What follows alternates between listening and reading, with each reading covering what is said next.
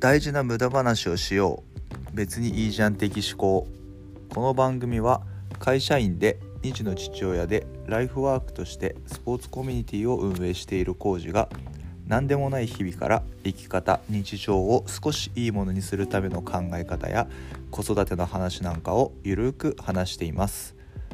専門家ではないので難しいことじゃなく何でもいろいろありだよねという視点からお送りする番組です。毎日大変な皆さんの息抜きと活力になると嬉しいです。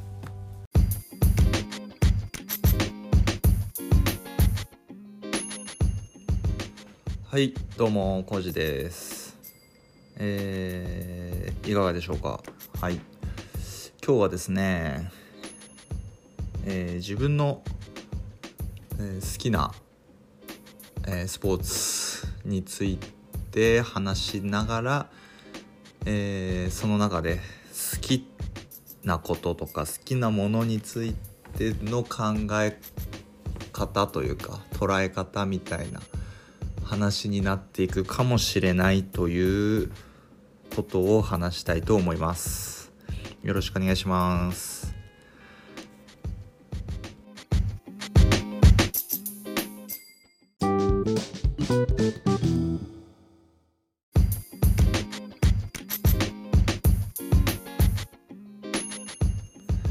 とですねそうですね。自分の好きなスポーツとしてベースボール5っていうものがあるんですけどこれをちょっと話したいなと思って今回話させてもらいます。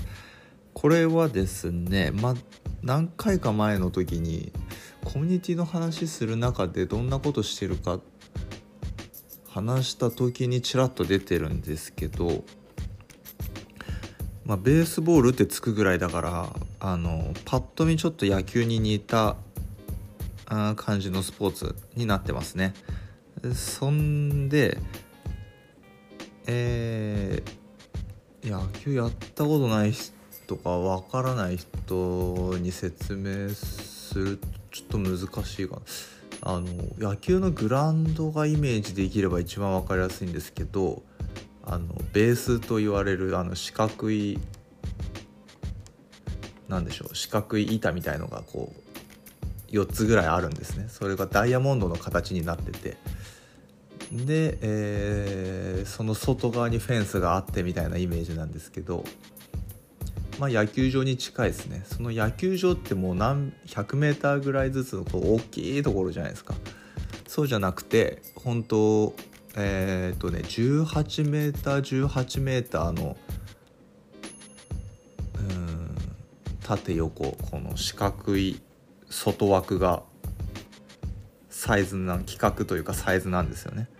でその中にさらに小さいこうラインであったりベースがこう配置されてて、まあ、その中で、えー、5人で行うという5人制のスポーツなんですね。そこがまず意外じゃないですか。野球って9人でしょ？でこのベースボール5ってね5っていうぐらいだから5人制なんですよ、まあ、5人制野球ってことですね。そうしかもこのまあ一番、えー、特徴的なのがですね素手で打つという。そうなんですよ。素手で打つんですよこれが。ゴムボールなんですけどね。やまあだとしてもっていう。え人が投げる球素手で打つのって思うじゃないですか。ピッチャーいるんでしょみたいな。いやこれがねピッチャーいないんですね。どういうことってなるじゃないですか。特にあのまあ、野球をやってる人からしたらいやピッチャーがいないのにベースボールかよって思うかもしれないんですけどえー、っと世代的にやったことある。いた多分今の子供たちとかの世代は絶対やったことないだろうけど。あのー、昔はね自分の時もまだギリやってたんですけど手打ち野球って。そんななんかなんでしょうね。バットとかがないシチュエーションの時に昔なんかその辺に転がってたソフトテニスボールあのポヨンポヨンのやつとか使って手で打って野球みたいなことやってたイメージに近いんですけどうん。そんな感じですね。自分であのバッターという立場の人が、まあ、バッターが打ちますって言って宣言してからあの好きな方向に向かってバーンって手で叩いて始まるんですよね。でまあそこからは結構もう野球の流れと一緒なんですけどうんまあ細々としたルールはあるんですけどあの、まあ、簡単に言ってしまえばもう素手でピッチャーキャッチャーがいない、えー、素手で打つ5人制の野球です。しかもえっ、ー、とねイニングが5イニング制なので、えー、自然とスピーディーですよね。もう絶対何時間なんてかからないわけですよ。1ゲーム。もうコロコロ変わっていくし。うん。しかもめちゃくちゃ特徴的なのが、えー、男女混合でするという。そうなんですよ。これピッチャーいないバット使わないだから普通の野球に比べるとはるかに、えー、男女差が、えー、少ない、うん、ないとは言わないけど少ないと思います。うん。だからもうね今の時代にマッチしてるというか小スペースでできて少人数でできて性別が関係ない。しかも使う道具がボール。基本的にはもう最低限ボールがあればあとは代用でなんとかなるという小コスト。この項目だけでももう完全にもう今の時代にマッチしてますよね。もう逆に今なんてもういろんなスポーツの道具がもう高価格 高性能になってきてますから。ね。うん。かもこのスポーツは比較的新しいから全然新規参入がいけるっていうね。もう今までそんなにアスリートしてなかった人だって練習さえすれば全然勝負できる。今まで野球とかボール球技球技やってなかったって全然いける。これは間違いないと思います。うん。うん。だって自分で打つんだから。うん。飛んでくるボール打つよりはるかに簡単じゃないですか。で自分でどこに打つか狙えるんだし。う頭使えばそのフィジカル的な差を少しは埋めれるし。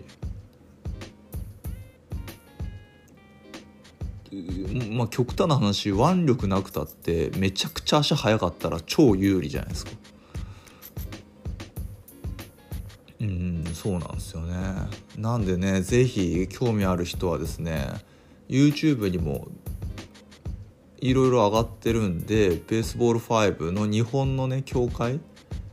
ベースボール5ジャパンで調べれば多分すぐ出てきます、まあ、公式のオフィシャルの協会のサイトがあるはずあったと思うんでそこで見れると思いますね。結構いろんな人やってるんですよ。結構いろんな人やってる。でそこの中でも僕はえー、っとですねいろいろその競技について教えてもらったりとかうんとなんでしょうねこうやってやるきっかけをもらった人がいて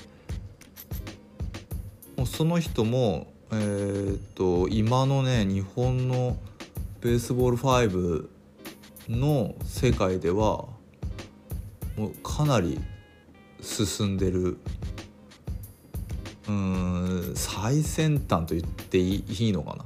もうとにかくもう結構トップで走ってる人ですね。うん。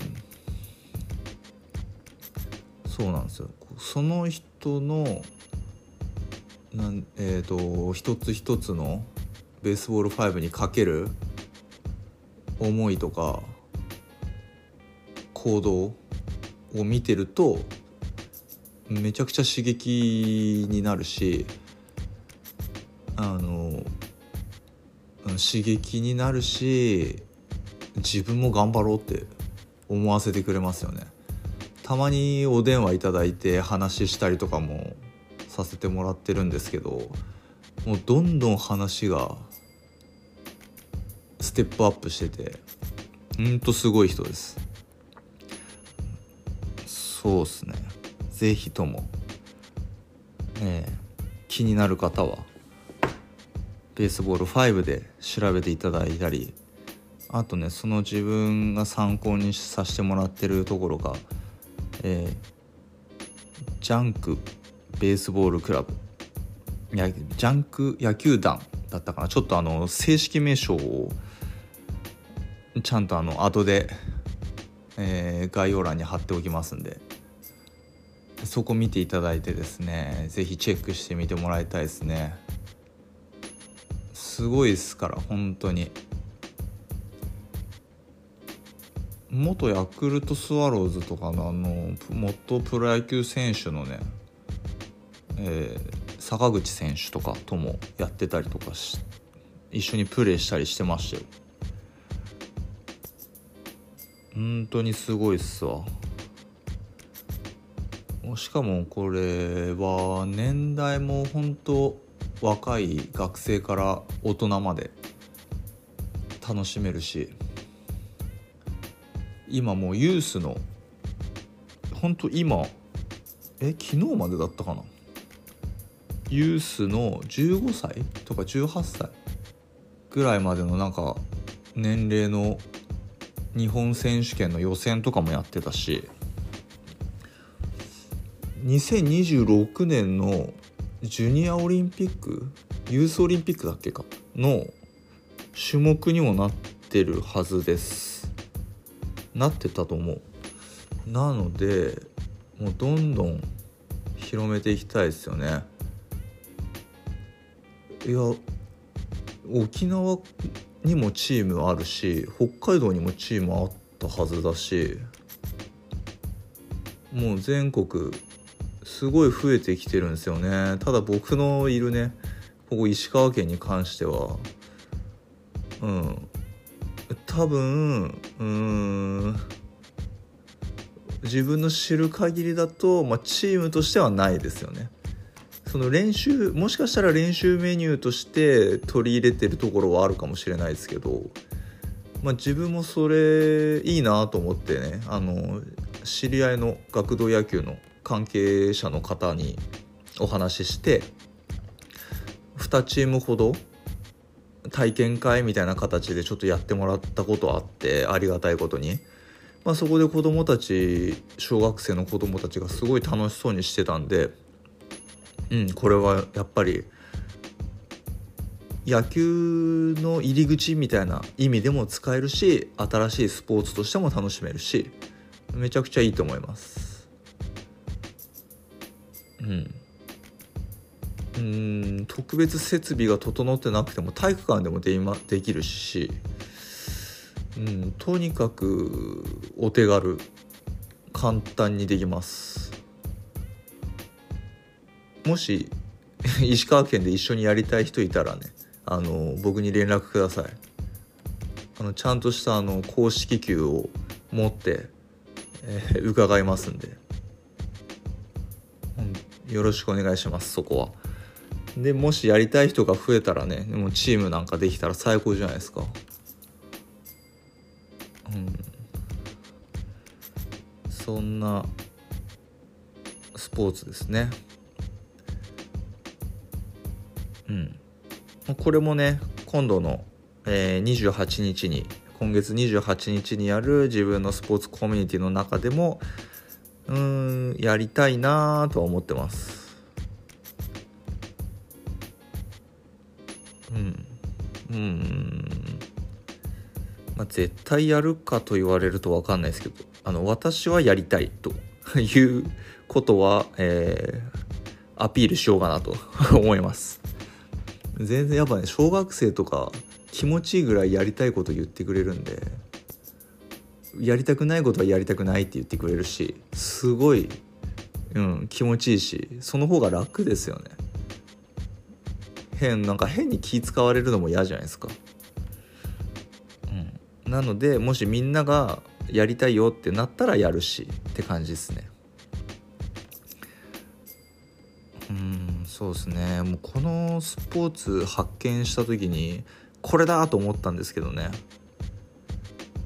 なかなかあ、まあ、コロナとかもあったんで広まるのにちょっとすごい時間がかかっちゃってまあ去年ぐらいからですかね少しずつ広がりは見えてて関東とか東海地方が結構いるのかな関西と。やっぱりその辺から徐々に徐々に地方に波及していく形になるとは思うんでうん、そんなとこを目指していきたいなと、うん、なるべく。全然なんか聞いてもらえればもしね自分の周りに周りというかこの石川県とか北陸地方に興味のある人がいてなんかちょっと聞きたいんですけどみたいな人がいれば全然自分のお答えできる範囲では全然お答えしますんで是非ともご連絡してください。そんな方がもしいれば。ですね。あとはうん。このスポーツのいいところとかはうん。まあやってたら分かるんですけどね。ちょっと作戦とか考えるのが重要なんで結構もうプレイしながらもうその場でどんどんどんどん会話してコミュニケーション取って、えー、作戦だったりを考えていくっていう形になるからコミュニケーションとかこう取れるなんか通るようにもなるしあともうそのスポーツスポーツのこの競技の性質上、うん、必ず誰かがどこかをこうカバーリングカバーしながらじゃないとあのプレーが成り立たないんで誰自分の目の前のことだけじゃなくて周りを見るっていう力も養われるそんなスポーツになってますね。そんな感じです。ちょっと今日はあのスポーツに偏った話になってしまいましたがちょっとこの競技については一回しっかり喋りたいなと思ってたので、えー、ちょっと今回、えー、話させていただきました。是非ね今後ももしうんそうですね。自分がプレイすることがあればその都度なんか気づきに気づいたことはここで喋っていきたいなと思うしこんな広がり見せてますよとか普及してってますよっていうことがあればお話ししたいなと思ってます。うん。じゃあ今日はこの辺で、えー、聞いていただいてありがとうございました、えー、またよろしくお願いします。ではまた。